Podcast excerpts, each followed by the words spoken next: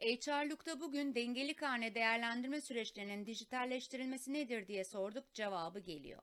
Dengeli karne değerlendirmesi en basit haliyle çalışanların tamamı ya da bir bölümünün yöneticileri tarafından hedeflerle değerlendirilmesi olarak tanımlanabilir.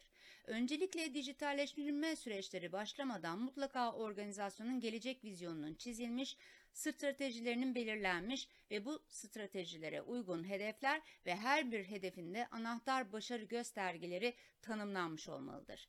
Her hedefin beklenen ve minimum maksimum değerleri belirlenmeli, hedefleri gerçekleştirdiğinde çalışanların kaç puan alacağı hesaplanmış olmalı, kim kimi değerlendirecek, hangi birimlerde dengeli karne değerlendirilmesi yapılacak karar verilmelidir. Planlama, revizyon ve değerlendirme dönemleri ve bu dönemlere uygun değerlendirme formları yaratılmalı. Bu süreçte değerlendiren ve değerlendiricilerin tamamının dijital ortamda yer almasını sağlamak insan kaynaklarının sorumluluğundadır.